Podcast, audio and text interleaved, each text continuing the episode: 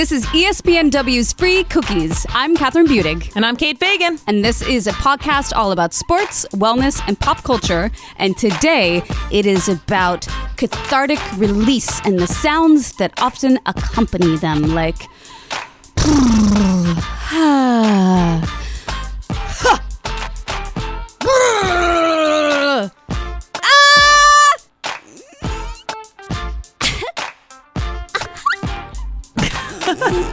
I'm kind of wondering how many you will do before I interrupt you to let the listeners know that's going to make sense to you, because we have the founder of The Class, Taryn Toomey, on today's show. We will tell you more about her before we bring her on because she's pretty badass. And then we're going to follow that up with a conversation about what could possibly be better than lattes. Absolutely nothing. But we're going to try. But first, some sportsing, because it is a big week in the NFL, the National Football League. American football. Not European football. Thrown with a hand. Not kicked with a foot. Only occasionally kicked with the foot. Punted. Or field goal kicked. Okay, so this is why it's a big week. Next week, most training camps open. Yes, it's hard to believe the NFL season is upon us again. And this week, teams can slap a franchise tag on a player. I don't want to get too crazy in the nitty. I woke up this morning from a very long voice message from Kate trying to explain what we were going to talk about on the podcast today, and I had to save her voice memo because this franchise tag still does not make sense to me. It's very confusing, and there's a lot of contract mumbo jumbo. But football jail is my takeaway. Right. The main franchise tag that matters just broadly to most NFL fans is what's going on in Washington with their quarterback, Kirk Cousins. This will be the second year in a row that Washington slaps the franchise tag on him. It's basically when you haven't agreed to a deal with a free agent, instead of them becoming a free agent and leaving your team, the NFL has this rule so that teams don't lose their star players, guys they really want, where they can say, okay, we haven't agreed to a contract, so we're going to give you this 1-year franchise tag. They make good money, but they don't have a long-term deal. So right. Kirk Cousins, this quarterback, he's betting on himself. And so because Washington is not giving him the long-term deal that he wants, he thinks that they're under offering on him. He's like, all right, franchise tag me again. I'm willing to play this year and prove to you that I'm worth more than you're offering. And so I'm betting on myself that next year some other team, or you, Washington, will offer me the long-term big money contract that I want. So I think this is interesting to us because it's really this play that players make where they're like, I'm going to bet on myself. But I mean, number-wise, betting on himself, what percentage do you think is in his favor? Oh my God, are you asking me for a percentage? I'm asking you for a percentage because you love the numbers. Well, it's a really nuanced question because... I don't want nuance. I just want, give me a number. Give you a number like what percentage he's betting on himself? That it's going to be good, that it's going to work out. Oh, I mean... probably at this point 50-50 because you could get hurt. So it's risky. He could have agreed to a 3-year deal worth $55 million. And instead, he's agreed to 1 year for $24 million, which is good. It's a better per year. But what if he gets hurt? What if he doesn't play well? He could be costing himself a lot in the long run. Got it. And so I think this is interesting because really this is a play on betting yourself. And I'm for free cookies, this is the perfect entryway to talk about what was the one time, I'm sure there was more than one time, but that you want to share where you're you bet on yourself. And so for you, KB... greatest human alive. I want you to share, and I haven't heard this story, so this is going to be new for me. What is one time you bet on yourself? Honestly, I feel like I've bet on myself many times. I feel like I do it every day. A little bit. I'm in the middle of a big gamble right now in my life, where a lot of listeners know this, that I've been teaching yoga for 13, 14 years now, and people love boxes. We talked about it on our last episode. Cardboard boxes. People love to put everyone in a box and understand them. And I've been understood for a very long time as a yoga teacher. And anything outside, or, a wellness person, perhaps, if you wanted a bigger box. And, here I am on a podcast right now doing something that is not the stereotypical action that a said yoga teacher would put into their blueprint of success. We were attempting to talk about the franchise tag in the NFL right now. Yeah, you didn't see that one coming, did you? Just blew up the box. But, I pride myself on not following blueprints in my life. And sometimes I pride myself on it, and other times I bang my head against the wall because I feel like I'm gambling and losing, and I'm setting myself up for disaster where I have created something that works. And it's so easy to just stick with what works. So, and for you, what works? What my yoga career works. The circuit I travel on works. The classes and workshops I teach, it works. And I could... Well, I mean, who knows? I mean, it's not like being a football player where you're going to get injured and be out of a career. I mean, I could technically be teaching from a full body cast. It doesn't matter. People just love your magnetic personality up there, too. Right. It's because I'm so interesting. My point that I'm trying to make about the gamble that I'm in right now is I'm not following the same steps that I have. I'm not continuing to do what has made me popular. I am not doing what people expect of me. And I know a lot of people love me for it. And I'm pissing a lot of people off, too, because they expect something from me. And when they don't get exactly what they think they're going to, when they push the A button and something that is not A comes out of that receptor.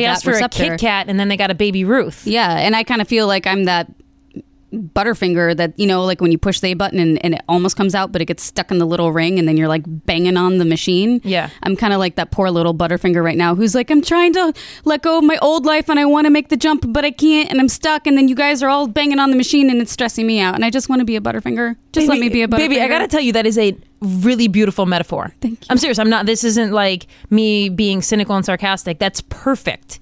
That's where I am. That's where you are right now. Don't you want to know mine? I would love to know yours. Okay. I was thinking about this a lot today because it would be easy. But the first thing that popped into my head was when I left upstate New York and chose to play basketball at the University of Colorado. But that's not really the biggest gamble ever because I had this like set bullet point list. Like I wanted the school to be sponsored by Nike and I wanted them to be in the top 25 and... It wasn't actually risky for what I had told myself for years and years. I was like, I'm just going to go to the best basketball school that like fulfills these three or four things. Sadly, academics had like no part of it. So that was what first popped into my mind. But I think actually the right answer to it was coming out when I was like 29. I don't think I even knew that you officially waited that long until a week ago. Yeah. I remember when you dropped that number on me, I was like, yeah. So when I worked at the Philadelphia Inquirer, I didn't tell anyone that I was gay that I worked with until like the last couple months right before I started at ESPN. And I started at ESPN about 5.5 years ago. And the reason I label that as like my franchise tag bet on myself moment is because until that point, I was being the version of a sports reporter that I saw on TV and that I thought everybody wanted. No, everybody wanted like the straight woman alongside, you know, all of the former athletes and the anchors, male anchors who populate sports media. But like I didn't see any like gay women. So I bet on myself that it was going to be better to be me and be able to be honest and open about my viewpoints and who I was and my perspective on sports. That was going to be better than being like a carbon copy imitation. And that wasn't easy because, I mean, even my mom, and hey, mom, I love you, she listens to Free Cookies, was in a lot of ways in the camp of like, this is going to hurt your career because she came from the viewpoint and it was based 100% in fact that historically, like being out was not going to increase your popularity. Your popularity, I mean, internally and externally. And I think she was very worried for me about the response from people who consumed, you know, ESPN. But I just eventually was just tired of lying and then also felt like there was no way I was going to ever excel in the way I wanted to excel if like I had one arm tied behind my back. And that would have been like pretending to be someone that I wasn't. So how long did it take for you to realize that your gamble was worth it? It was serendipitous in that the LGBT sports movement was kind of blossomed like 1.5 years later. And then I was actually very fortunate in that all of a sudden all of the ESPN programs were like, we have a gay one, and there's a gay topic. Get the gay one to talk about the gay topic. And then I looked at my mom and I was like, you know what I'm saying? So it was probably about a year, and it wasn't like, you know, most people know, so it wasn't like I walked around and I was like, hi, I'm gay. Hi, I'm gay. Hi, I'm gay. It just, whenever I could, I would say, you know, or my girlfriend, or like I would make, you know, just in normalizing. And producer Sarah's over here like, I understand. Normalize the conversation. So that's when I think I bet on myself that I think was the most scary to me and has had the most upside as well. I'm like the Kirk Cousins of ESPN. I'm like, you know what? You franchise tag me. I'm going to earn that contract extension. You're going to work today. Today's guest is known for transforming students with her magical cathartic workout called The Class by Taryn Toomey. Capital T, capital C. Capital T, capital C. Earlier in her career, Taryn found joy and success in the fashion industry and became mother to two beautiful daughters. All of her experiences as a woman, a mother, a yogi, and a New Yorker informed the creation of her method, a mind-body fitness experience that guides students from their personal comfort zones to intuitive places of growth. The Class, capital T, capital C, by Taryn Toomey, capital T, capital T. I love alliteration. Hosts daily classes in New York City, Los Angeles, and Vancouver, and special pop-up classes like the Hamptons and Greenwich. And you can get the schedule and everything about Taryn Toomey at taryntoomey.com. That's TarynToomey. We're like our personal publicists here. And by the way, when we reference The Class, we mean The Class, all caps, capital T, capital C. That would be amazing if people are just like, what is this class that they keep talking about? Why won't they tell us what it is? Class. I like it's like, what is the class? When I want to say the class lowercase, I just say the class. But the is capital T. Penultimate, right. Taryn has also developed The Lair, capital T, capital L, a transformational cleanse program. The retreat, capital T, capital R. Oh, my Lord. International luxury retreats. And yes, these both have capitals. Wait for it. The heirloom. Capital T, capital A. Yes, it's an A, not an H. Not like the tomato. A handcrafted jewelry line. She's amazing, basically, is what we're getting at. And we are wicked, crazy, super, screaming loud, excited to have her in here. Taryn, let's go. All right, so we are joined today by Taryn Toomey. Yes. Who, it's really sad this isn't a visual thing because Taryn and I are kind of twinning a little bit right now. I actually thought about her before she came on, and I thought I'm going to wear my neutral colors because Taryn is the queen of neutral on another shade of neutral of neutral. This is a very lovely woman, and I guess I'm complimenting myself because I said I'm dressed like her today. So I'm just, right. That is a compliment. I'm complimenting. And Taryn is currently acting out while you're talking. Our podcast listeners can't obviously see this, but I'm going to try and narrate. Her arms are gracefully, energetically going all over her body right now. I'm just clearing the space. Exactly, and we're going to get into that too. And I wore a crystal. I saw that. We are prepared. But so Taryn Toomey, I was looking for a condensed bio for you, which was really challenging to do. So this is what I came up with. Do it. Get ready. This is kind of very short and sweet. Taryn Toomey, former account executive for Christian Dior turned yoga teacher and now founder of The Class. Okay, so this is what we do with every guest who's on. I only worked at Dior for 6 months, by the way. I was really Ralph Lauren. More Ralph Lauren. Already. But already that bio doesn't totally... Usually we ask, how does that bio feel to you? Because usually it's longer. But actually, you said something when we were talking off air that I need to follow up on, even more than this bio thing. You said that your first job, or one of your jobs, was working at Boston Market. Yes. Now, I need to tell you that every day before a basketball game when I was growing up, I went and I got a chicken sandwich and I got mashed potatoes, half corn, along with an iced tea. Now, how would you rate that order at Boston Market? And can you also give us the background of where you're from, which Boston Market you were working at, why this job was so exciting to you? I love that that's what you want to know from Taryn. Not you guys, how did you create the class, but how is Boston Market? You guys, Boston Market holds a really special place in my heart. It was Boston Chicken then, by the way. True. Yep. When my beginning of my high school career, Boston Chicken, and then I don't know what happened. Market seemed more sophisticated. I'm not quite sure. For some weird reason, I started salivating when you were talking about the chicken and the corn. I was more of a cream spinach girl. Mm. I had a friend that was working there, and she had an in, and I got an interview with the manager. An in. And I got the job. Wait, so you had to network for this job? Yeah. I mean, I just remember it being one of the more exciting moments of my life to put that hat on and the apron. How old were you?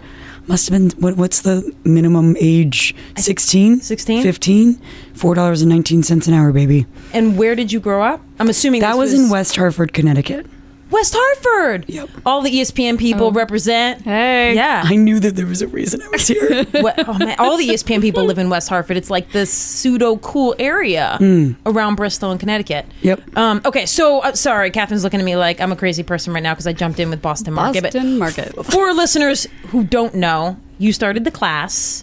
I'm reading, so people know I'm reading. A cathartic movement and mind-body fitness experience that guides students from their personal comfort zones to intuitive places of growth. Taryn Toomey's The Class. Wait. No, I want that part. Oh, sorry. Where'd you find that? I want that. Our producer found it for us. This is, I think, one of the higher compliments, though. It says The Class has been credited with saving marriages, healing grief, and even leading students to ditch their day jobs and follow their passions. That's a real thing. And I'm like, sign everybody up. Yeah. That's a phenomenal compliment. Well, it's interesting because people say that, and I'm in this experience where I'm just kind of trying to do it all with them. Yeah. I'm not preaching anything to anyone. I'm just like, this is being human. This is completely screwing up. And then looking at what didn't feel good and how it does and what's not working and what is, and reflecting and applying. And in tandem, we move the body while we're doing it, because I believe that there's a real process that can go on through the physical body while you're witnessing your mind. Because you are not your thoughts. You're the one hearing them, right? You're your consciousness. You're your soul. And if we can start to strip those things away and understand that you are the one that is hearing your thoughts, you can reroute at any time. You can blah, blah, fill in the blank. So that's really what we do in The Class. We get super uncomfortable in the physical body, and then we witness. And then that's when, you know, people say things all the time like, oh, it's like somebody once was laughing. They're like, oh, she's like the Barbara Walters of fitness. She makes everybody cry. And I was like, this is not the crying class. But it's just, the thing is that I think people often end up with an emotional response that's tears or yelling or whatever it is, because those are the things that we repress and we try to avoid feeling. So now I went off on a tangent. I'm sorry. You're here all about tangents. Good, because I probably just took you way off your... No, there was a lot of different directions my brain was going with what you said. I guess so my best friend, Ashley Sibolko, was the one who's like, we have to go to Taryn. We have to take The Class. She lives in Charleston, South Carolina. And she was like, I'm going to be there for less than 48 hours, and all I want to do is take The Class. And Kate and I were like, cool, let's go take The Class. So we did. And she's a mother of an almost 2-year-old daughter. And I was talking to her this morning, and I'm like, I'm going to be talking with Taryn. What do you want to know? And she's like, honestly, I just want to know how she balances being in a relationship, being married. Are you married? Yep. Being married, having 2 children, and also having a successful career, because she's been taking a break from her career to raise her daughter, and she's trying to find that her identity, you know, because she used to be this businesswoman, and now she is the love of her life and her daughter Sienna, and how she's just wanted to know, and I'm sure a lot of our listeners are wondering that too, like, can I have it both? The have it all question? I mean, I don't have it figured out, and that's the thing. A lot of people say, like, how do you balance it? What's your me time? How do you check out? How do you check in? And I don't have it figured out. What I do is I apply on my own personal case study. I do something, and then I reflect on it. Did that work or not? Did that feel good or not? And then I decide if I'm going to apply the wisdom that I've learned through my own personal destabilization or not, and I'm going to apply it or not. And that's really the work of The Class, with like mental, emotional, physical response to discomfort, things that don't feel good. You can continue the cycle, because what you repeat, you will strengthen.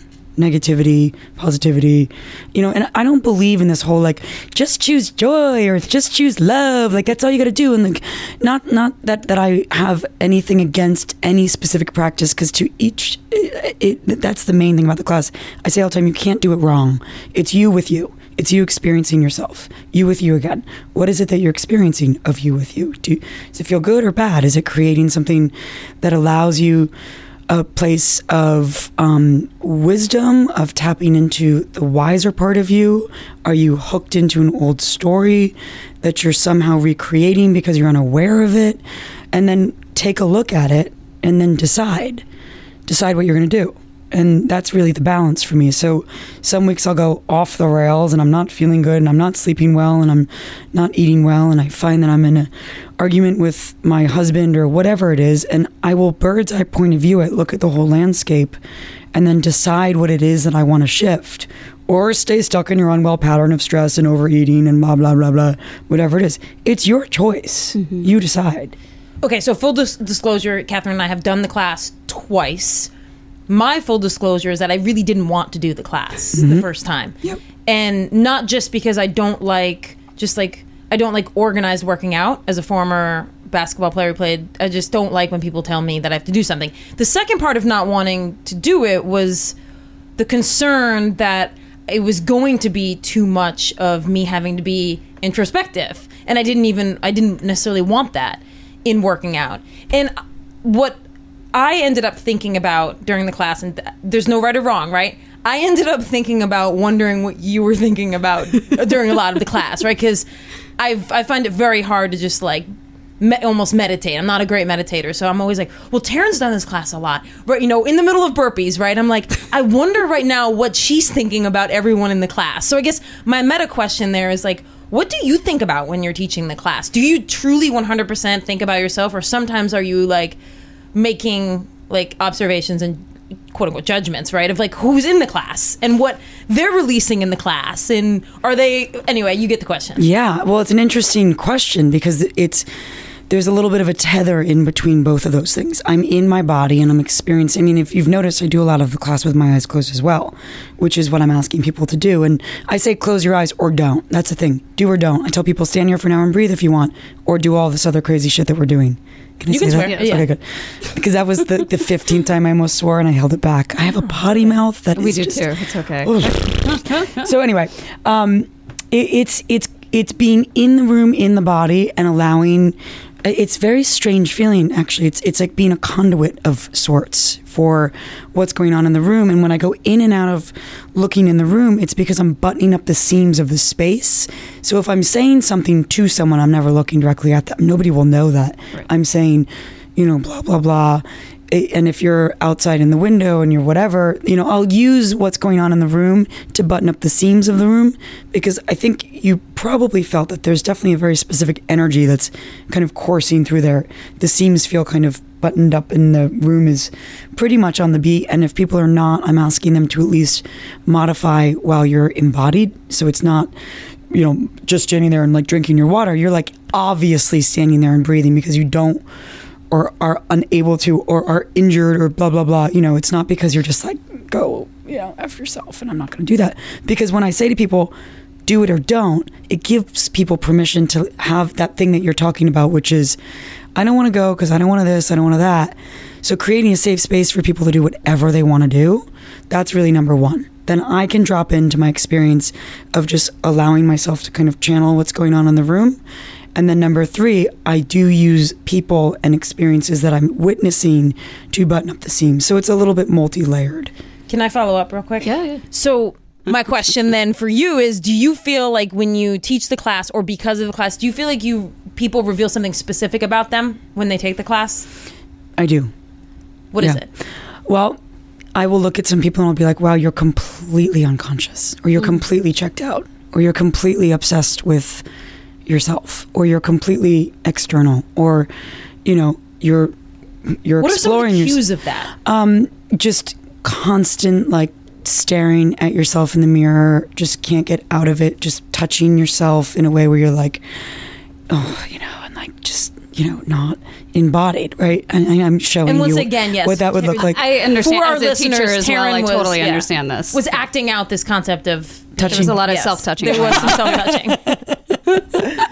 Well, and then there's she more. Did slap my butt once in class, and I was like, yes, I did. Yeah, you came by and gave me a little, you know, like that a girl smack on the butt, and I was like, Taryn smacked my butt. I haven't gotten any touches. Right. No touches. That means I am embodied. I got a butt smack. Well, it's because what I'm saying is you can do it or don't. Anything, apply to all. And that I can statement that I say a lot, I'm not saying you can in this trite way, like, yes, you can. Yes, I'm saying you can. You can give up, you can hate, you can shame, you can blame, you can do the burpee, you can stand and breathe. Like, free will is a beautiful thing.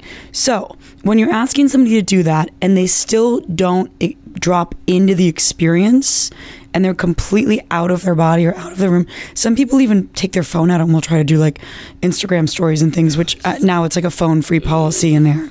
But, you know, it's so much like, it's so obvious to me. Or somebody that's their eyes are closed. You can look at somebody that's dropped in and tapped into their body. I can see it at least, you know, and when you can feel people, and that's one of the things that we're trying to teach in there, that there's a different understanding of thinking and feeling. And when there's a felt sense and a connection that's felt, people can feel it. You can feel it with yourself, you can feel it with other people, as opposed to just having some like dialogue with somebody, mm-hmm. telling somebody why they should think something or why you're right. It's different than actually connecting and feeling.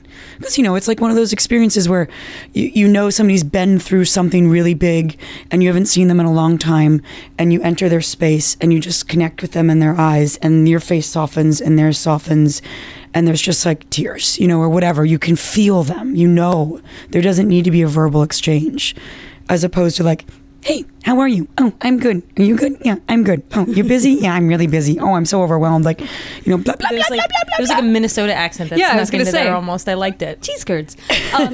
So I there's a lot of teachers who listen to this. And I remember after the first time we took your class, I said to Kate, I was like, oh my God, how does this woman do this all the time? I mean, I felt, drained isn't the right word, because it was cathartic. Like it felt like this cathartic flush for me, but also like I need to go drink a ton of water and stare at a wall for a little bit and recalibrate. Process. And so just as a teacher of yoga, when I have to be in front of a group, sometimes I'm like, oh my God, I have nothing to give right now. And the class, cathartic, that's the word that keeps coming up for me. I mean, are you ever just having a day where you're like, I'm in a really good mood, nothing is bothering me, the sky is blue, the birds are chirping, and now I'm going to go into this class and try to like help stir up some dark shite for people so that they can exercise the demon? Well, the thing is like, so what you just said is interesting, because people have this kind of take on class at times where it's a lot of like yelling and anger and all of this stuff, and it's not necessarily negative, it's more just I'm just asking people to feel what's going on. Mm-hmm. That oftentimes comes up for a lot of the room as I'm irritated about that thing that I haven't talked about or I haven't verbalized. And I say sometimes, like, this is not the time to be polite. And we're not using words, but there's, you know, I'm saying to stir it up in oneself. So I'm not saying go get angry. I'm saying feel. So for me, I don't have to feel a certain way, up, down, good or bad, to bring that into the room. All I'm doing is engaging one in their own personal experience. It just happens to be that shows up oftentimes as this like, you know, because we don't have a lot of spaces to do that. You know, there's a lot of spaces to be like, I'm going to walk in and feel joy and sprinkle my like, yay, everybody like me. But like, where can you go around and just be like, that's, I feel like that was really unfair. And like, you know, have a place to do it where you don't have to tell somebody why. You embody, you feel yourself, you feel the feeling. Once it's felt, the process can begin of actually releasing it. And that's the other thing we never say, and it frustrates me a little bit, but it's just the way that I think people bucket things. It's not about let it go. It's feel it so it can be felt, and in there is the process. And that's the difference. And that's why it's not like 4, 3, 2, like just let it go. Because if you could just let it go, you know, life would just be like much easier. Oh yeah, let it go. Oh yeah, no problem. Here it goes. That was one of Catherine's favorite things that you said the first time we took the class. Was that let it go commentary about like, if I could have let it go, I would have let it go by now. Yeah, mm-hmm. I wouldn't still be with it. Yeah. Have you ever done any cartoon work for Hollywood? Because you're very good at cartoon characters. Am I? Yeah, you're really good. Yeah, the voices are excellent. I was like, very excellent. Giving me a run for my money. And we pride ourselves on being fantastic with certain characters and voices. When it comes to what you've created with the class, I'm assuming when it was like small and it was just yours, it was easy for it to fully embody what you wanted it to be. It's gotten much bigger. Yep. It's gone viral in certain places. You just did the partnership with Lululemon, which I'd love to hear about. But do you still feel right now that every part of what's going on with the class and the business that you've created, do you feel 100% like good that it's all still like yours? Yeah, pretty much. And how have you managed that? Well, I have a very, very clear feeling of how I want things to feel. And that's not just like feel in terms of the physical body, that's like the experience. Mm-hmm. And I've always had a vision for things. And the first employee that I ever had, Natalie Kuhn, who's the executive director, now she's out in LA, she was talking to me about it the other day, and she said it was literally one of the most annoying things when I first started working with you, was that you would just say no to things. And now I look back at it and it makes total sense. But that's always been easy for me. I've based most of my decision making on my intuitive self. You know, I didn't have this college education, I don't have a business degree, I don't have all this like businessy kind of stuff. So, but I do have a really good intuition and sense of things. So I brought on a business partner that handles on the business side of things, so I'm able to still remain the creative behind it all and the vision. And it's still sometimes hard for me to articulate exactly what we're doing in the class. I know exactly what we're doing, but it's at times hard for me to teach it to other teachers, which is what we're in the process of doing. Yeah. So JC Gossett, who's the director for teacher training, she's incredible. She understands it as I understand it, which is sometimes the non-articulatable. Is that a word? Word.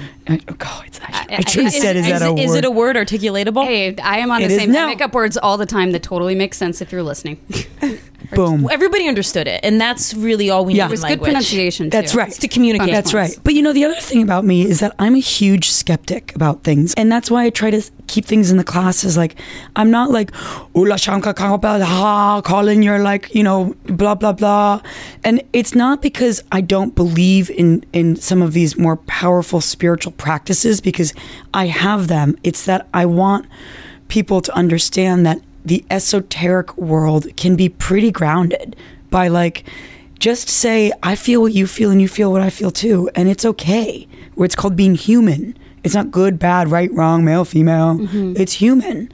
And when you just kind of release all of the resistance of like, but that's not me and that's not me and I don't do that and I do that. It's like, just feel what's going on. And we say all the times in class, and we use the physical body, but it's a metaphor for it all. When you're in like an 8-minute ass lift and your butt wants to fall off, and you say to yourself, just let yourself feel it, as opposed to being so resistant and like, oh, you know, it's like, oh. And it's the same thing for the other things, just, you know, less resistance around the feeling. I like that, just let yourself feel it, because what I was wondering how you're saying it still feels really crappy though sometimes. Yeah, it does. Okay, well, cool. But you just go, okay, it just feels crappy. Crappy, right? Yeah, right? That's right. Because you're saying how it's really difficult to articulate what the class is, and I'm just thinking about the people listening to this who are not in New York City or have accessibility to a retreat of yours, who are like, damn, like I want this. I want this class in my life. You're like, what could you offer the listeners who want that, who can't have it? I mean, is it to feel the feels? Well, yeah, I mean, it's just the things when, you know, you're in a conversation with someone and they say something to you and it's like really not a very big deal, right? It's just like a comment and it hits you and it stirs up the fire in your gut. And if you like kind of pull yourself back from it and you're like, why was that such happens to me all the time. Yeah. So that's what you look at, right? And what we do in the room and what people can do in their physical movement practice, what we do is we work one muscle group per song. So go put on one of your favorite songs, put a movement on repeat. So like anything Justin Bieber. For me. For you, sure. Yeah, okay, cool. Did not see who's that Justin Bieber? Oh my God. I'm just trying to, you know, keep it real over here. I love Justin Bieber. I'm trying to reach a younger audience here at Free Cookies. That's right. Okay, so go put on some songs. Close your eyes. Put the movement on repeat. We do that because then it takes the choreography out of it. So what you were saying, your resistance to wanting to come because you don't want to be introspective. There are beautiful movement practices that, you know, it brings you out, and that's got its place. I mean, believe me, there's times I want to get out of my head and I want to have to think about the movement and whatever. But this is different.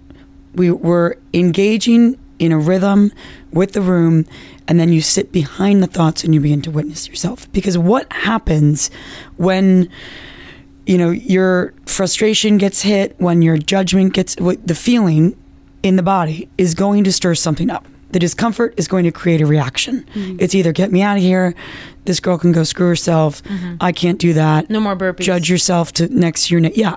And if you start to witness it like you're watching some sort of TV show and you're getting to know it, the response to the discomfort in there is most likely a similar response to the emotional discomfort that gets hit when you're out there. It's probably hooked into some solidified story that probably started when you were pretty young, that the defense mechanisms come up around it.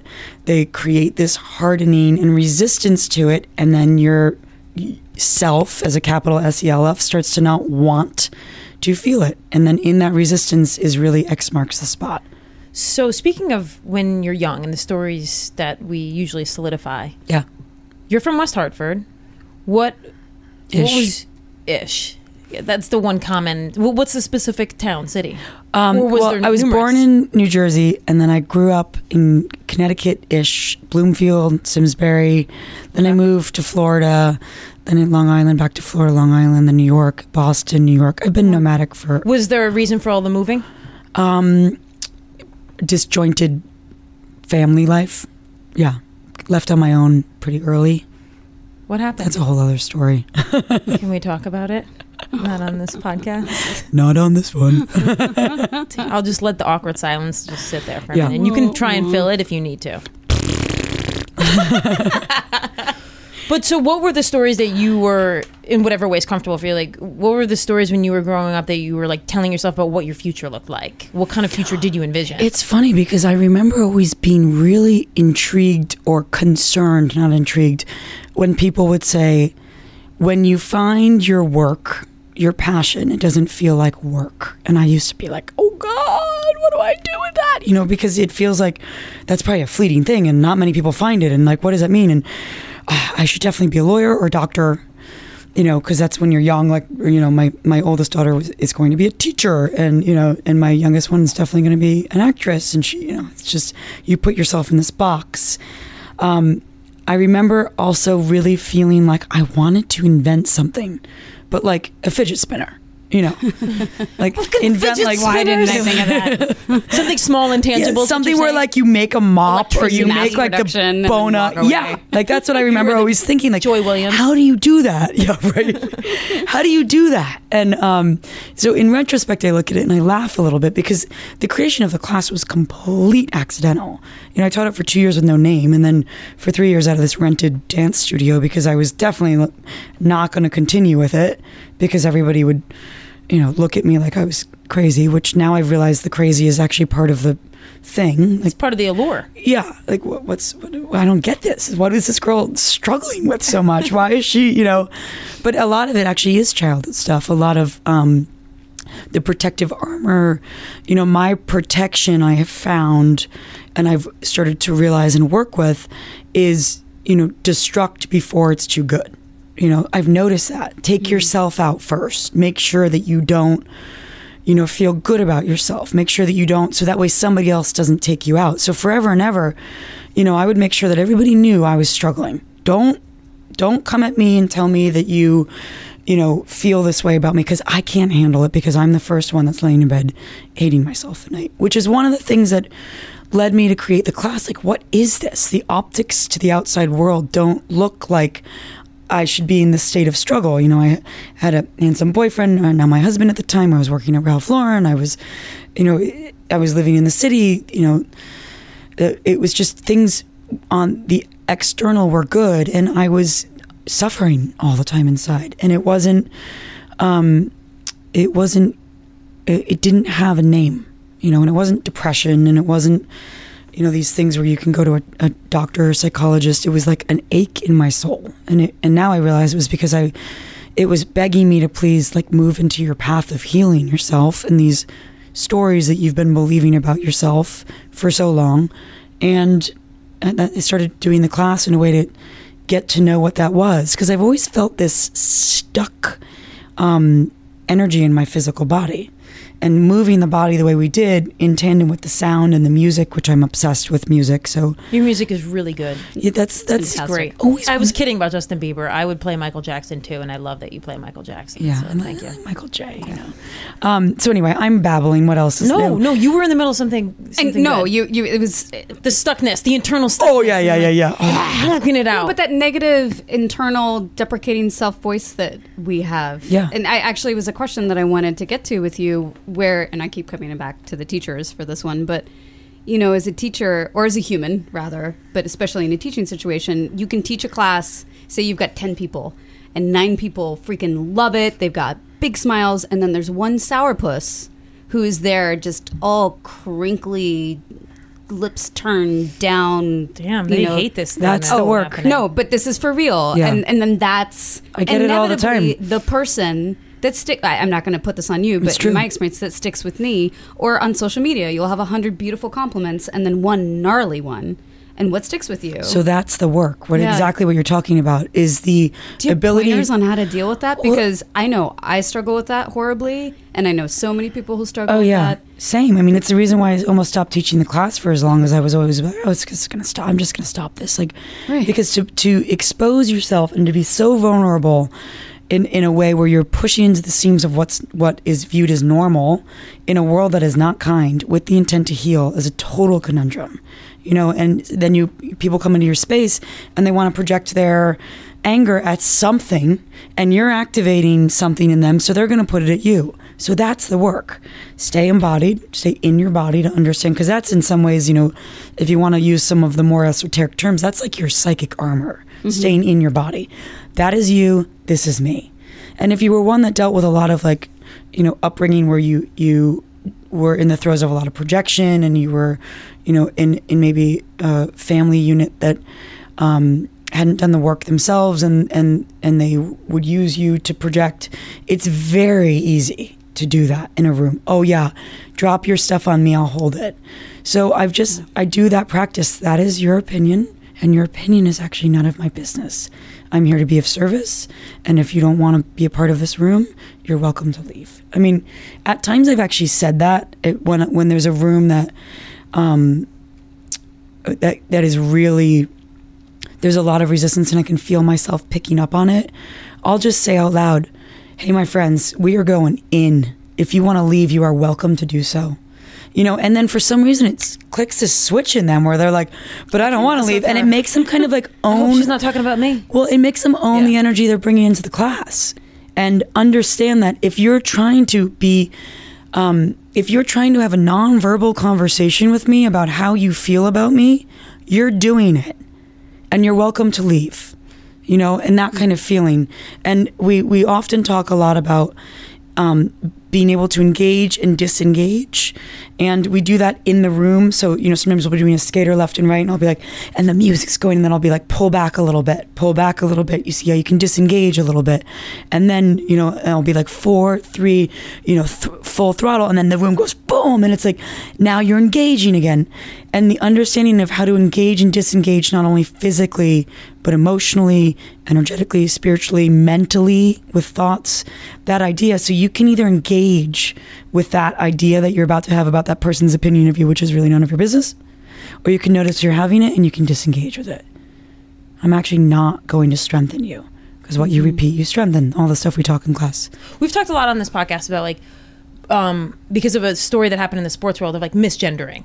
We happened to bring it up because there was a story in the sports world, and we talked through how, like, that happens to me sometimes, and often it becomes this feeling of, like, complete lack of foundation, because, like, I identify as female, somebody has seen me as male, and now, like, they've thrown this concept of, like, who I am, like, out, and I feel this shift beneath me. And I guess I was wondering, Catherine, because we've been talking a lot about Catherine's trying to move from the yoga world out of the yoga world, because, like, that's where her passion is, but you're not on solid ground yet in a lot of ways. And so when you're not yet on solid ground and you're like, I know I'm good at this new thing that I'm doing, when people throw you a negative comment, you're not on solid ground.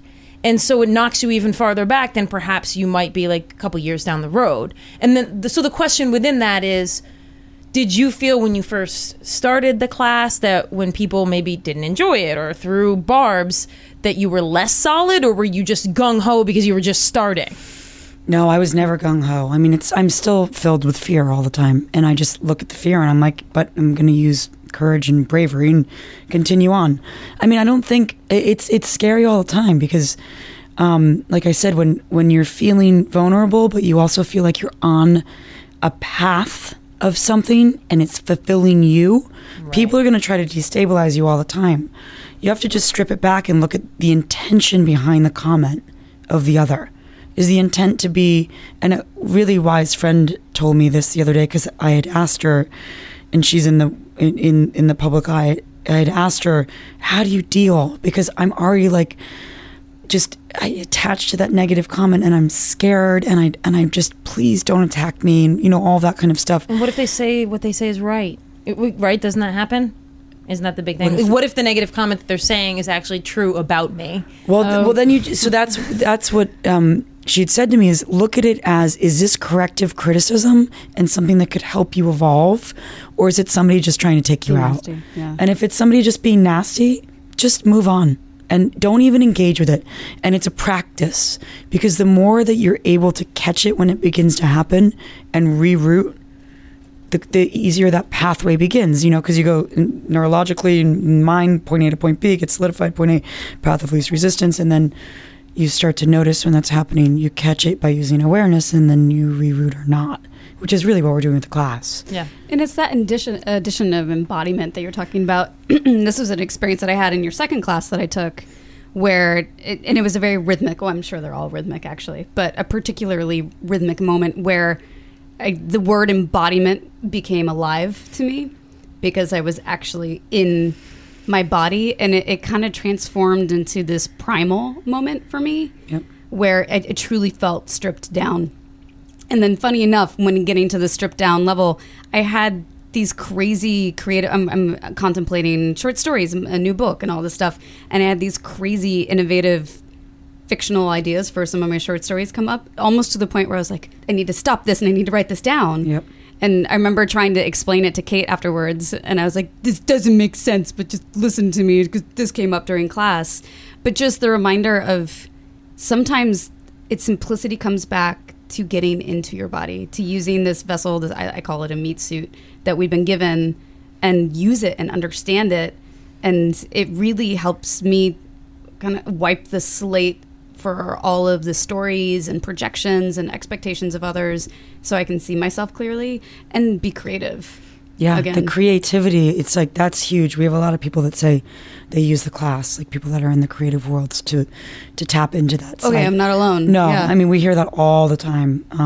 People use it before like big business meetings and different types of things that are in the worlds of creative directors and whatnot, and that they say they come up with some of their work in the room. And it's because that idea of embodiment, I mean, you can feel it when you go into somebody's space and you speak with them. Like I was saying earlier, if you're there with them and you're present and you're connected in a way that's like almost like just not through the head, but you can feel a connection. Like for me, it's always solar plexus area. Mm-hmm. The way that that's you around can your navel, people. Non-body people. Yeah, just so you know, it's a completely different felt sense, and that also applies to oneself. When you're connected there, and you're not off in the mind, letting the mind run the show, which is really just doing its job to spit out thoughts to keep you alive, right? Don't do this, do that, don't do this, do that.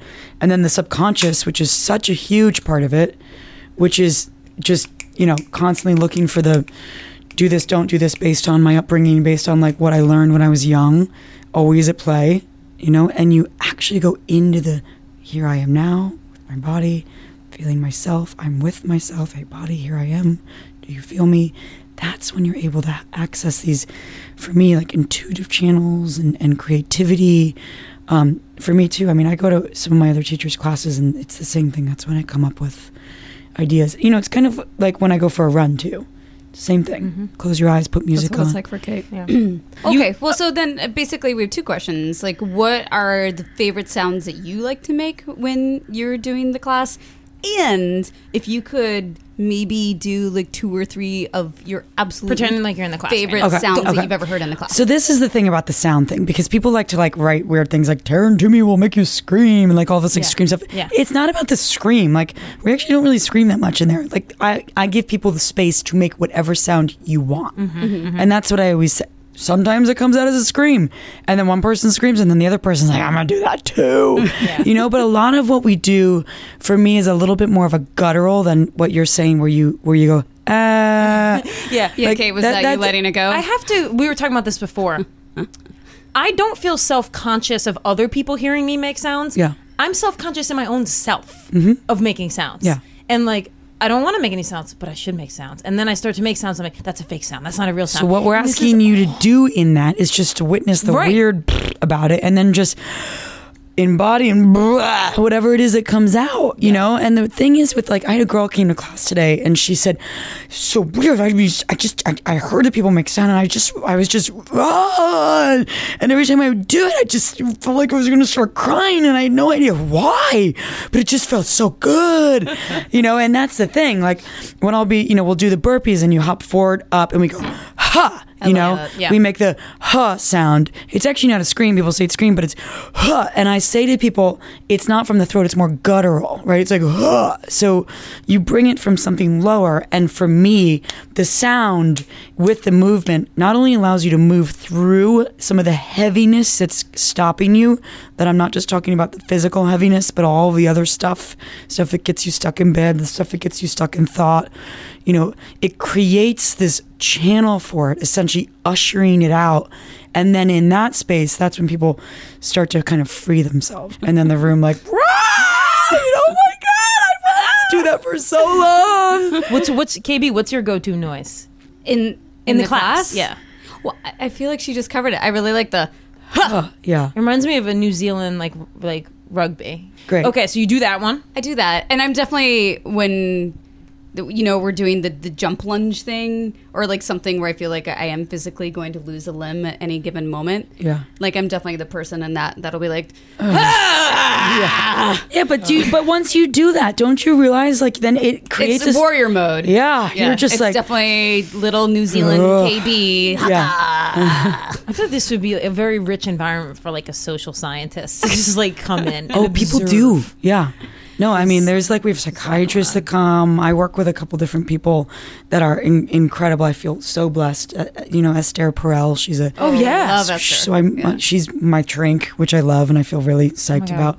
So a lot of the sounds, you know, are the reason why we say do or don't is because the last thing you want to do is force somebody to do something that they don't want to do, especially if they've ever been in trauma or anything. The last thing you want to do is force. So, you know, the idea of do or don't is what I think gives people the freedom of spirit to just roar. You know, it's not, why are you not making sound? It's, you stand there and breathe if you want.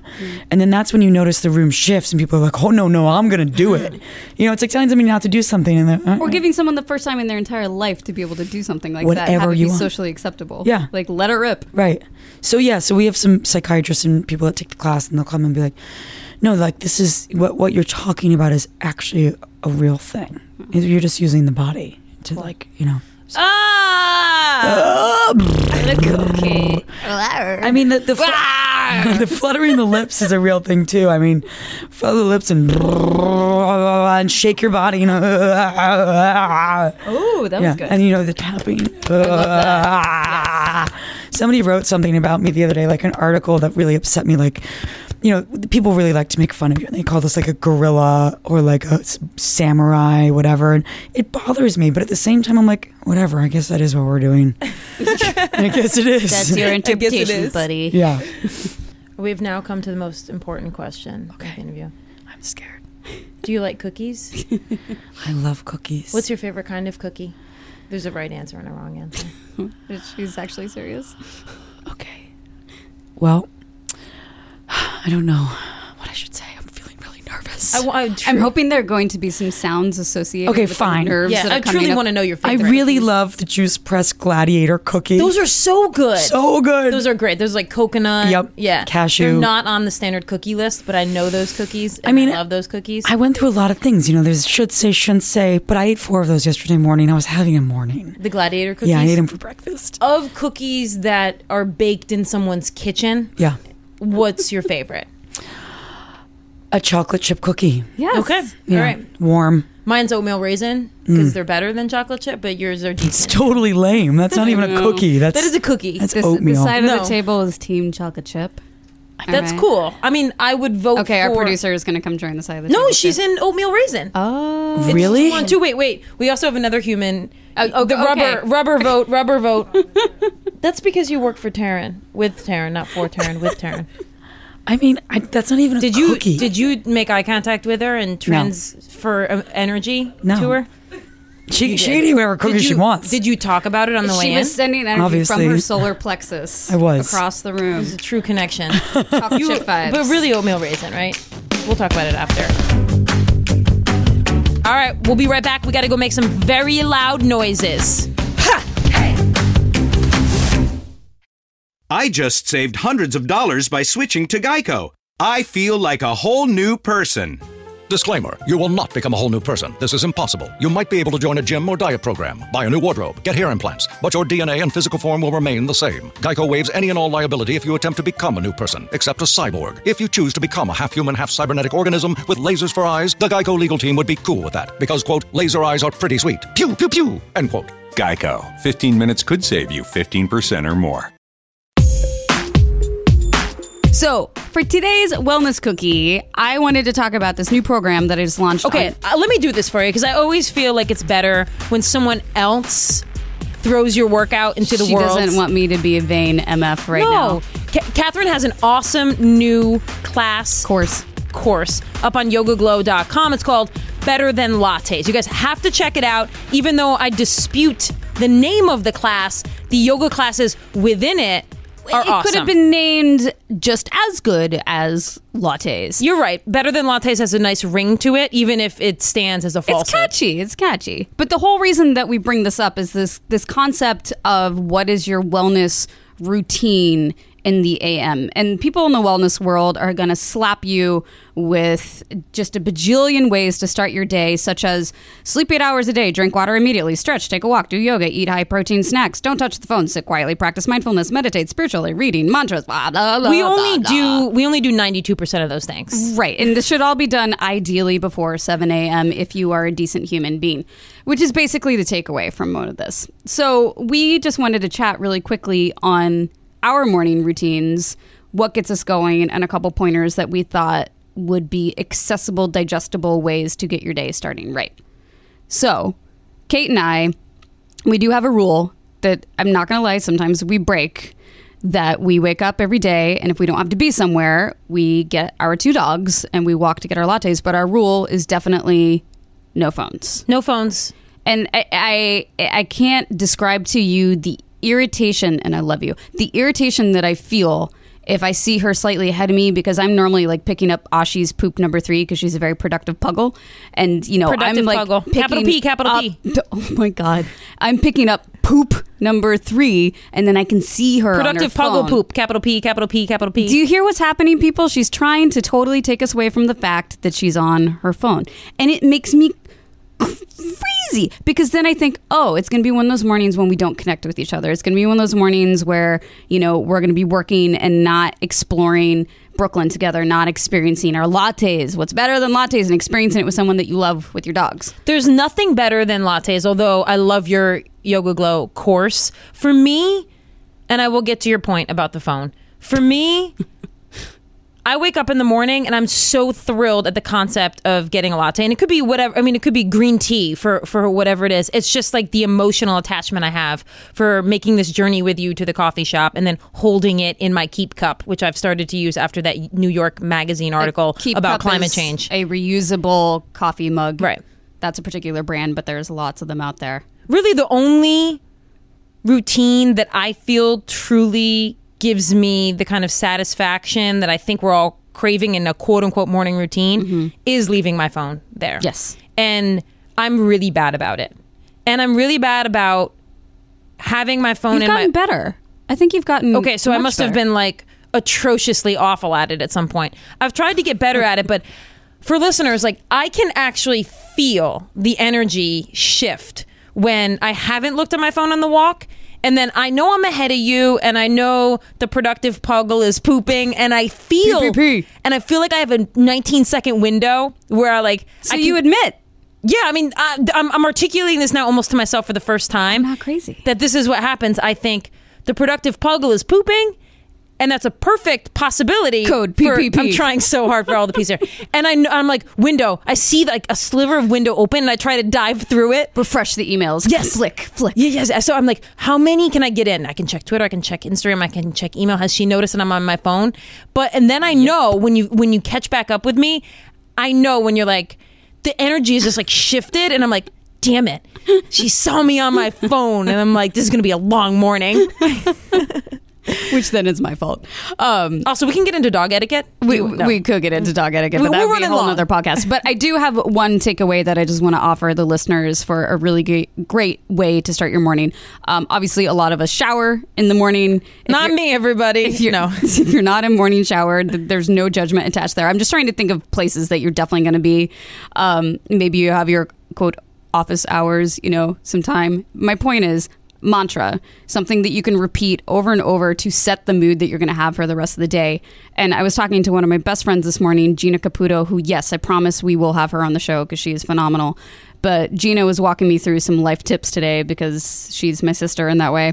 And she just simply quoted, "You are the sky, everything else is just weather. You are the sky, everything else is just weather." And for some reason, that was just... Hey, you posted that on your Instagram. I did post it on my Instagram. With a which double I'm glad rainbow. You... Well, no, I was about to say... Anyway, moving on. Are you glad I looked at my Instagram? Well, I was. Thank you for looking at my Instagram, but then I was like, oh, you didn't know? That means you've been off your phone. That's great. But the point is, you don't have to use that mantra by any means, but just something that you can reiterate over and over again at the very beginning of your day. And y'all, this can be 30 seconds, this or however long you shower or have your office hours. But just say something that is going to get your brain... empower yourself, because life is hard. It's not easy to make good choices. So whatever you can say to yourself over and over again to get you going. And that is my little tiny wellness bite for y'all today. I practice my latte order in my head as I get ready. I go, medium latte with whole milk, please. And then you say mine. And I say, we'll have 2 medium lattes, 1 with whole milk, 1 with almond milk. And can you pour it in these Keep Cups? Because after we read that New York Magazine article, we need to save the environment. No, she just says, I brought a Keep Cup. I'm saving the earth. And I'm a person that I never thought I would become. She's really proud of herself. But I love you. But I'm proud of you. Thanks. And that is a wrap, y'all. Remember to email us at freecookies@espn.com. All about things cookies, sports, wellness, us. Die Hard not being a Christmas movie. And we always go back to that. So if you want to hit us up there. Free Cookies is from ESPNW. And please make sure to check out ESPNW.com for all of your women's sports news, features, as well as lifestyle and culture tips. This podcast is produced by the awesome Sarah Johnson. The awesomest. She's the best, as we say every week. It's edited by Brendan Rosen, and we got production help from Martin Onebu and Tony Chow. You can find us in the Listen tab of the ESPN app or wherever you get your podcasts, including, of course, Apple Podcasts. Please subscribe, rate, review. If you just have nothing to do and you like this, and that's really, it's very helpful. Please do that. And do the thing where you hit the button and all the stars or none of the stars. You do you. Thanks for listening. You do you. When you doing that thing you do. That's right, everybody. We out.